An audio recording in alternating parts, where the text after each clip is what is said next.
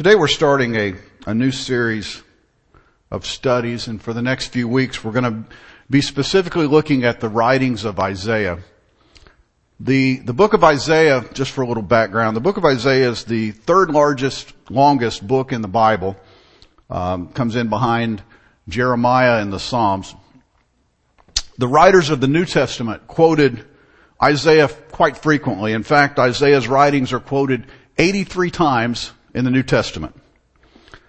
Isaiah was a contemporary of Amos, Hosea, and Micah, and they all prophesied during around the same period of time. The book of Isaiah, if you go back to the very beginning, opens with the historical fact that Isaiah began serving God as a prophet shortly after the death of King Uzziah. In fact, Isaiah served as a, a spokesman for God during the reign of, of several kings, including Jotham, Ahaz, Hezekiah, and probably even Manasseh, who without a doubt was one of the most evil of all these kings. And with that, let's go to our, our passage that we're reading this morning, starting in Isaiah 6 and read verses 1 through 3. And stay with me a little bit this morning as we start these first few verses. It's kind of setting us up for where we're headed. Um, and a lot of it is, this is a vision that, that Isaiah has, and we'll go through a little bit of explanation of that to get to where we're headed.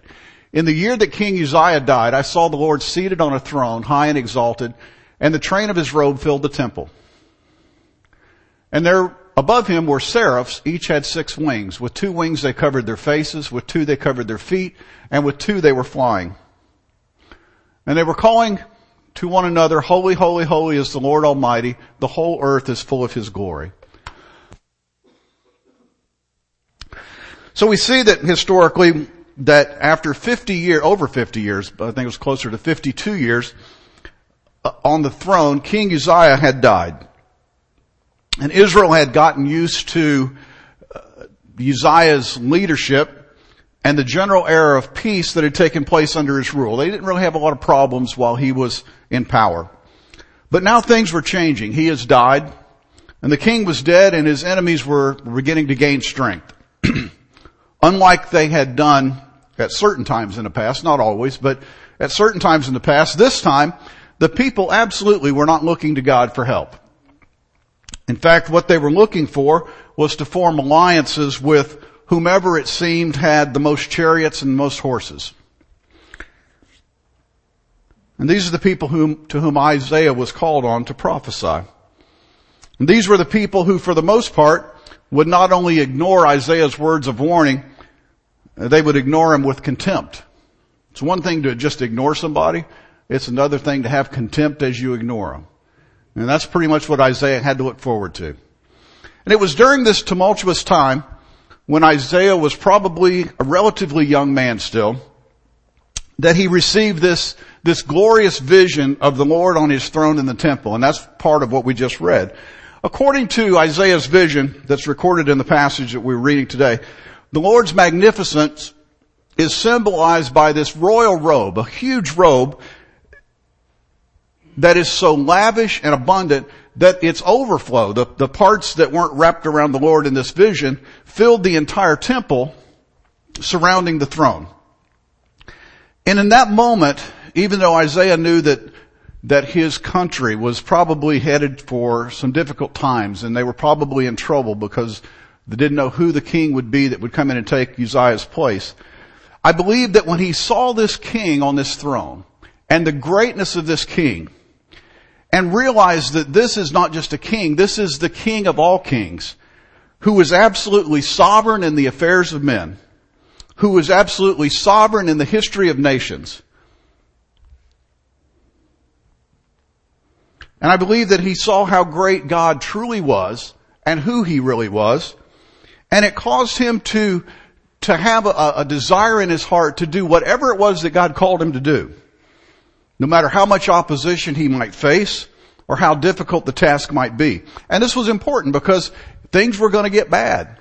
The message that Isaiah was going to give to the people was not one of happy happy.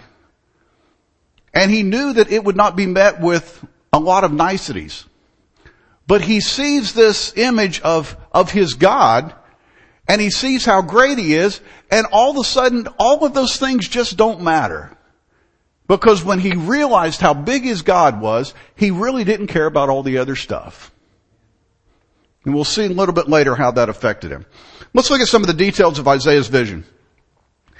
He wrote that above the Lord hovered a special type of angelic beings, one of the few who are recorded in scripture who actually fly. Now when we see pictures of angels, they all have wings. But this is one of the few places in the Bible that actually talks about some type of angelic being flying. Not to mess up all the pictures you might have. This is just a fact. The word seraphim literally means burning one. And the, the name seraph suggests a type of fiery, angelic being. So these weren't just any angels. These were like angels on fire. And some Bible scholars have speculated that they burn in such a way because they call attention to the holiness of God, the, the greatness of God and how holy He really is. A God who is so holy that even these angels who are angels of fire, Isaiah wrote that they can't even look upon Him and that they have to take two of the wings and cover their faces because they couldn't even look at this holy God. Then Isaiah goes on to say that the, the second set of wings covered their feet, and then with the third set of wings, that's what they used to fly with. That's kind of cool. Isaiah does not say how many of these particular angelic beings there were, these seraphs. However, it appears that they had one purpose, and their one purpose was a singular one, and that was to cry out in worship, exalting the absolute and complete holiness of God. That's all they had to do was to fly around and say, holy, holy, holy is the Lord God Almighty. The whole earth is full of His glory. And I think we could take particular note of that. When we realize that if angels who have never experienced redemption from sin and who when they come into the presence of God feel compelled to completely just cry out and offer up everything they have to, to the God that they see, how much more should we who have had redemption, who have been redeemed from sin, how much more should we do the same thing when we come into the presence of God? Angels don't know what it was like to be in sin and to be redeemed. Look that up. I mean, it's true. They were, they were created as holy beings. They never fell. Adam was not like them. They never fell and then had to be redeemed through Jesus Christ. We have, and yet still, these angelic beings who were created like they were, still, all they did the whole time was to fly around and praise God. How much more should we be willing to do the same when we come into the presence of God? Let's go to Isaiah chapter 6 verses 4 and 5.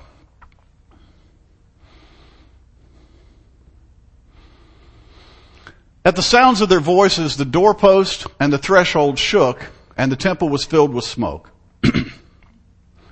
woe is, woe to me, I cried. This is Isaiah.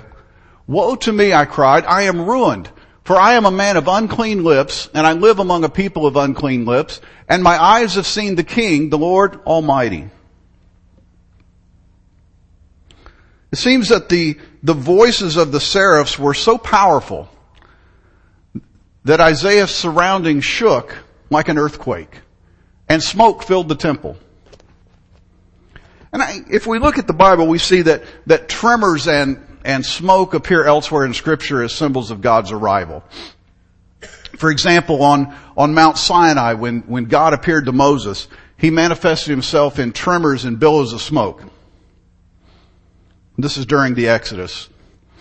And scripture also tells us that the presence of God would come down as a pillar of smoke whenever Moses would enter the tabernacle. So this wasn't the first time, and it wouldn't be the last time that this happened, but it specifically pointed that because of this quaking and because of this smoke, that it indicated that the presence of Almighty God was in this place. And Isaiah reacted to this in, in maybe a different way than what we would have thought. He reacted this with a, one of abject personal horror. And because of that, it helped him to become acutely aware of the depths of his own sinfulness. When he saw this great God and he saw how great this God was and he sees these fiery angels that are flying around this great God, all of a sudden he is terrified because he realized I'm a sinful man. And I believe that from the words that he said, I really feel like that he was convinced that, that his death and eternal separation from God would result from him seeing God in his greatness. And I believe that we should react much the same way when we come into the presence of an almighty God. I read something from theologian and author Ron Cooper. He said this, and this is interesting, and I, it, listen as we read this, it's kind of long. What's the natural response when you've seen God? You're convicted of sin. Woe is me, for I am undone. The closer I walk with God, the more quickly I feel my sin and realize how much I need God. It's like a huge mirror with a great big light over it. When we stand away from the mirror, things look pretty good.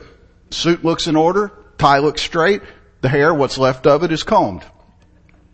But then as you begin to move toward the mirror, things begin to show up. The suit has a spot on it. The tie is a bit wrinkled. The hair is out of place. The closer we get to the bright light, the more we realize our defects. It's the same way when we get close to God. When we get close to Him, we realize how much we need Him and how far we are away from Him. We are convicted of sin. End of quote. And that's what I really believe happened to Isaiah here. We, we don't read anywhere, anywhere before this vision that Isaiah was this horribly sinful man that just was going out and doing all kinds of horrible things. You don't see that. Yet when he came into the presence of Almighty God and he sees how great God really is, he is afraid for his life because all of a sudden he starts looking more at himself and starts seeing the little things that maybe are there that shouldn't be. And it's like that big mirror with the light over it. The closer we get to God, the more we see those things. When we're standing, if that mirror was over there and I'm standing here looking, ah, it looks okay to me. But when I get closer to the mirror, I might see some wrinkles. A couple hairs out of place. And there's a lot of folks that are content to keep a distance away from God because they don't want to see those things.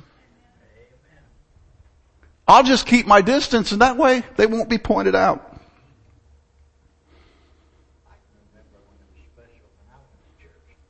There you go. And we know that there are things in all of our lives where we fall short of the expectations that God has for us as His followers. Even those of us that are saved and claim to be Christians and claim to be believers and claim to be followers of Christ, when we get closer to God, we will see things that we didn't see from a distance. I believe that's what happened here with Isaiah. He wasn't a horribly sinful man. But when he came into the presence of this God whose, whose train filled the temple and who had angels of fire flying around him, and there's pillars of smoke and the earthquake and, and he sees how great this God is, all of a sudden he starts, I wonder if I look okay.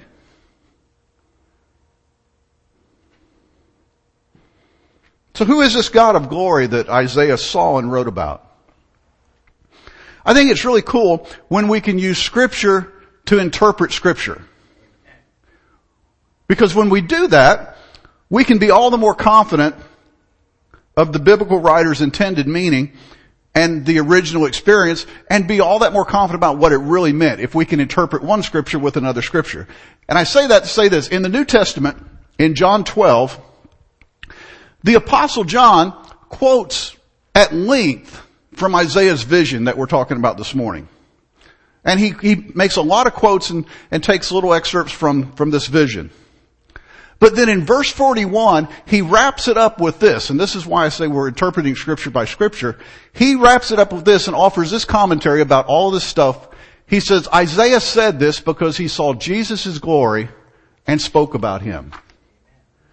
And so what that tells me, that based on this, It seems that John was absolutely certain that the Lord who was sitting on the throne was no, no other person than Jesus Christ.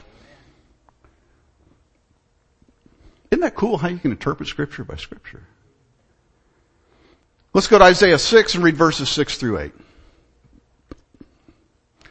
Then one of the seraphs flew to me with a live coal in his hand, which he had taken with tongs from the altar. With it he touched my mouth and said, see, this has touched your lips, your guilt is taken away, and your sin atoned for. And then I heard the voice of the Lord saying, whom shall I send, and who will go for us? And I said, here I am, send me. You see, by acknowledging his sinful state, Isaiah was now in a position to receive the atoning work of the Lord on his behalf, as well as forgiveness for whatever sins were in his life and a cleansing grace from God. Had he not ever come into that, that closeness of God and, and been in the presence of God, he would have never seen those things. And I don't believe those things would have happened in his life. But then as a symbol of his atonement, one of these fiery angels, these seraphs, takes a flaming ember from the altar and places it on Isaiah's lips. Again, this is a vision. Which again, remember Isaiah had already declared that his lips were unclean. So this angel takes a fiery ember from the, the altar, places it on Isaiah's lips as a symbol of, of this atonement, of how now his lips were clean. There are other places in the Bible where, where fire is mentioned as a purifying effect. After defeating the Midianites, the soldiers of Israel will, were told to purify their weapons by setting them in the fire. And when I first read this, I thought, well, that seems kind of silly. They burn up. But then I realized they used swords and spears back then. It wasn't like they threw their guns in the fire. So they were told to, to take their, their swords and their spears and to purify them in the fire. In Malachi 3 and 2, Malachi describes the, the day of the Lord as a refining fire. And more likely, more than likely, the fiery coal that Isaiah wrote about reflected the purity of the burning entities that Isaiah saw in God's presence. There was purity here. And I believe that when we come in contact with the Almighty God. And the closer we get to the Almighty God and we actually will look at what we should be looking at, it will bring about purity in our lives and our hearts. So now, after this takes place, Isaiah could do like the angels and stand in the presence of God because his conscience is clean, his lips have been purified, and his sin has been atoned. And I will say that in a similar way, we too must be cleansed from sin before we can really be useful servants of God. That was the whole point. We know where they were headed with this. And there was this need for Isaiah to come into the presence of the Almighty God and for him to be purified, for his lips to be purified and for him to look at himself and see, I am a sinful man and I need to make some changes. And then once these changes were made, then there was something big took place. But honestly believe none of that would have taken place had he not come into that presence of God. And I honestly believe in our lives until we make that kind of contact with the Almighty God. We will not be as useful as God would like for us to be. After the cleansing and atonement, the Lord then presents a question to the angelic beings around him.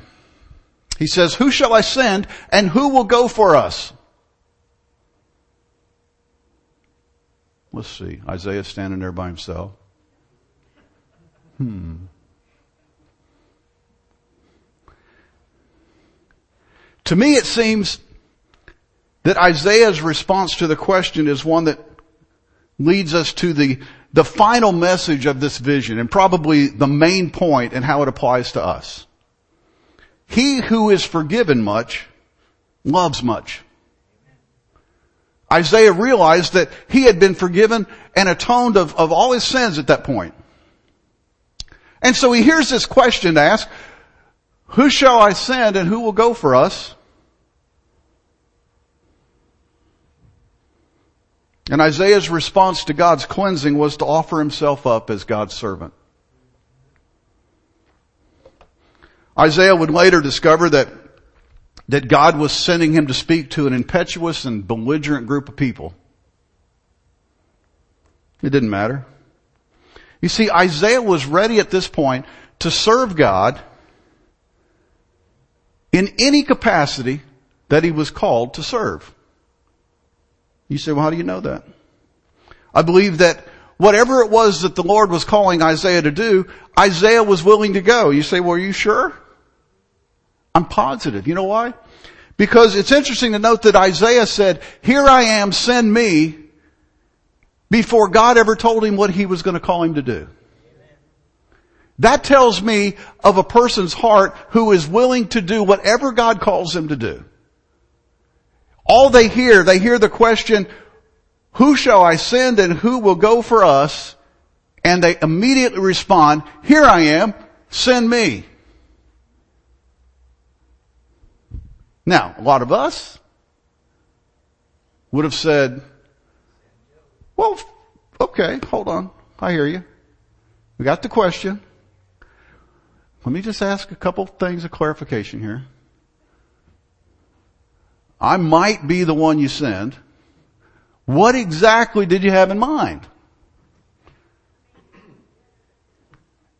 And could we get that in writing that there won't be anything added to that? Cause I really would like to know what I'm getting myself into. Now, before you feel too bad about that, I will tell you that Moses and Jeremiah did something along those lines. They kind of asked some questions about what was going to happen and all that before they committed. But Isaiah didn't do that.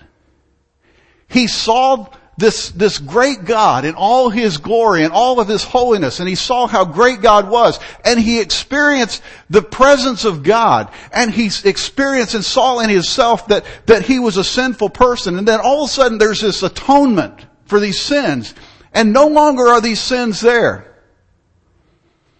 And then when he hears the question, who will I send? Who will go? He just automatically says, me. Here I am. Send me.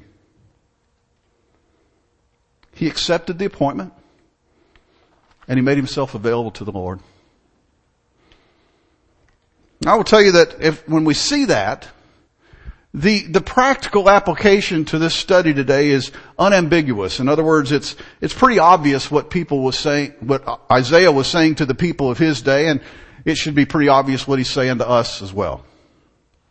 God wants us as his followers to be steadfast in our devotion to him. He wants from us the same relinquishing of our plans and will as he had from Isaiah. He wants us to say, here I am, send me.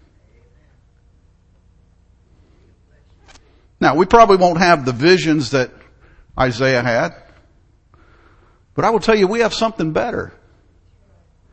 We have the complete Word of God, including all of the events of Isaiah's vision at our fingertips.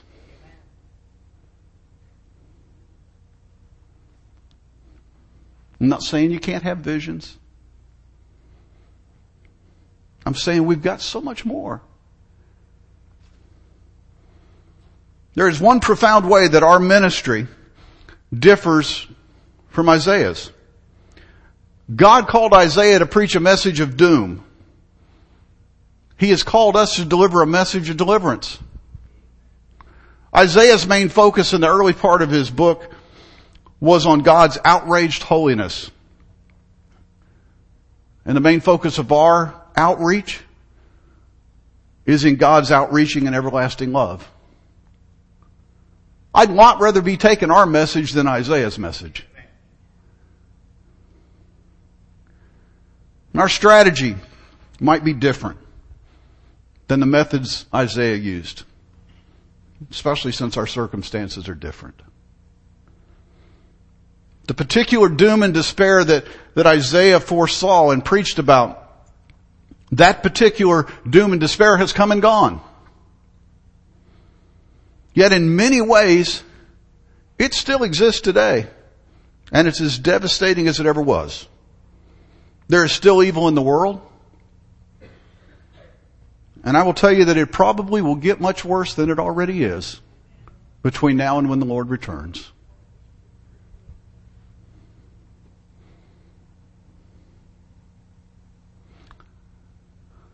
Hopefully at, at this point in our study, we're starting to see how this passage of scripture applies to us in a personal way.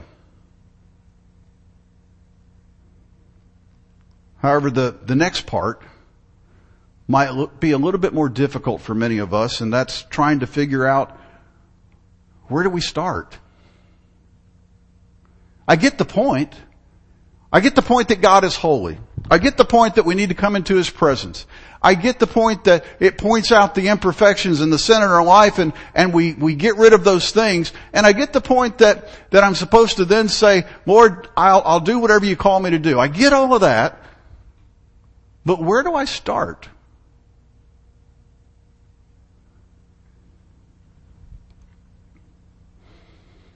Let's go back and look at Isaiah a little bit and we know that Isaiah found out that there is atonement for those who acknowledge God's holiness and their sinfulness. And then because of God's willingness to make atonement for those who repent, we see that there is this open door of fellowship. Isaiah did not feel, he felt dread and he felt like he was going to die when he first came into the presence of God. But after that atonement, after that figurative coal from, uh, from the altar was placed on his lips, all of a sudden he was in the presence of God and everything was okay. They actually had this conversation.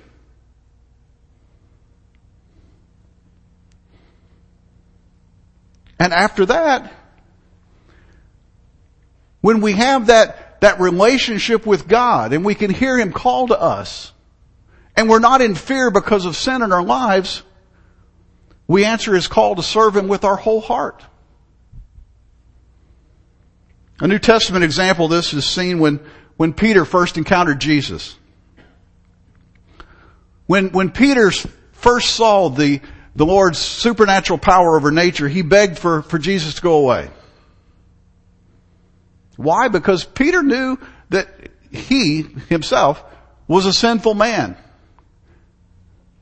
And if this guy has that kind of power over nature, I'm kind of afraid to be around him.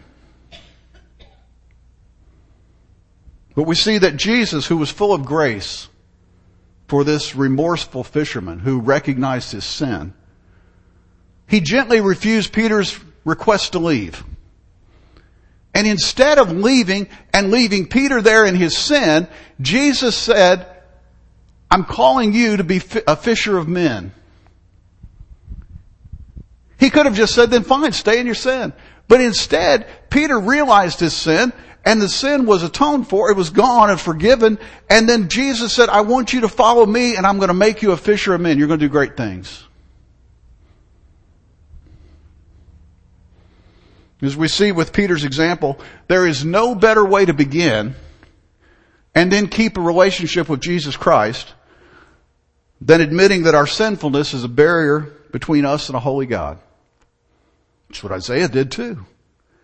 He realized that the sin in his life, I'm not talking about that you've been out robbing banks and all that kind of stuff. I'm, I'm talking about the things in our life that we don't recognize because we aren't close enough to God.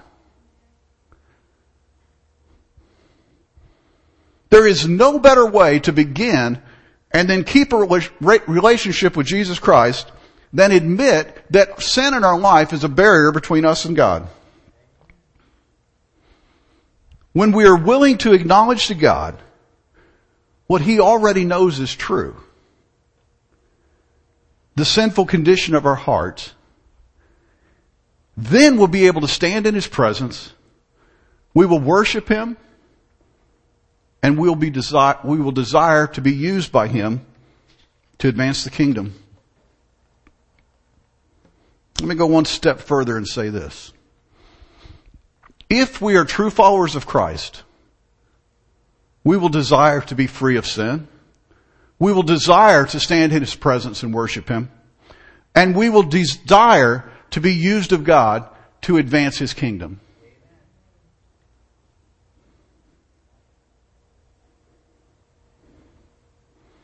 And if we don't have those desires, then we need to check our relationship. Because a true relationship with God will bring those things about in true believers and true followers of Christ. And often we talk about how we all have a work to do in the, the kingdom. And I understand that, but we also understand that, that church whether it's church as in a single church or church with a capital C, that the church is a voluntary organization.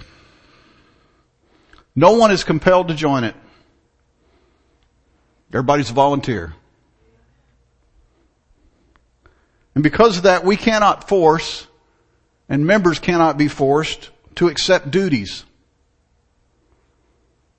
Of course, leadership can ask people to do certain things and then pray that they will say yes, knowing that God will honor their efforts if they will. But nobody can force you to do something for God from your heart. Only we can do that. And I believe it only happens when we come into the presence and we really get close enough to God that we're willing to say, here I am, send me. I don't even need to know what it is.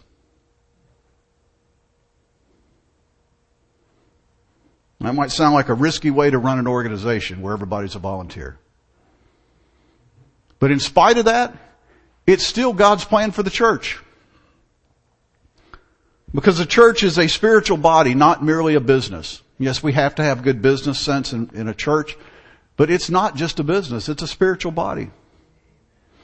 I strongly believe that, that those who are true followers of Christ should be like Isaiah and be so overwhelmed by the grandeur of God's holiness, by the grandeur of His love and mercy, that they will gladly volunteer for service at home and abroad. That when we finally grasp who God really is and how great He is and what He has done for us, we have no problem at all volunteering to do things for Him.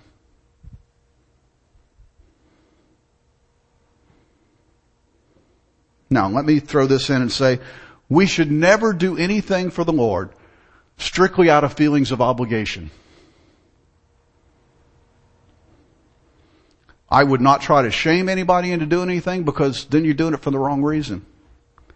If you do it for any other reason other than because it's from your heart, then it's really not going to be what needs to be done. Unto the Lord. As unto the Lord. Exactly. Not as unto me, not as unto the pastor, but as unto the Lord.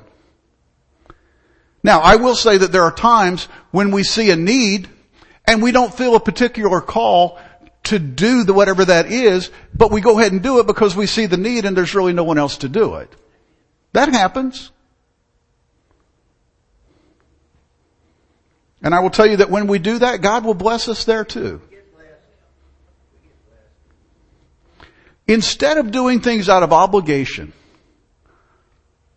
our motivation should be one of being sensitive to God's leading. One of wanting to worship Him in a genuine matter, manner. And as Brother Burrell said, one of, of wanting to do whatever we do as unto the Lord. And when we approach God in this way, we will find that we will be spiritually transformed. And not only the local church would grow, but the, the church with a capital C, the kingdom of God will grow. And grow in God's grace. And when we come to that place in our walk with God, we will gladly say, as Isaiah said in six, in Isaiah 6 and 8, here I am, send me. God bless you.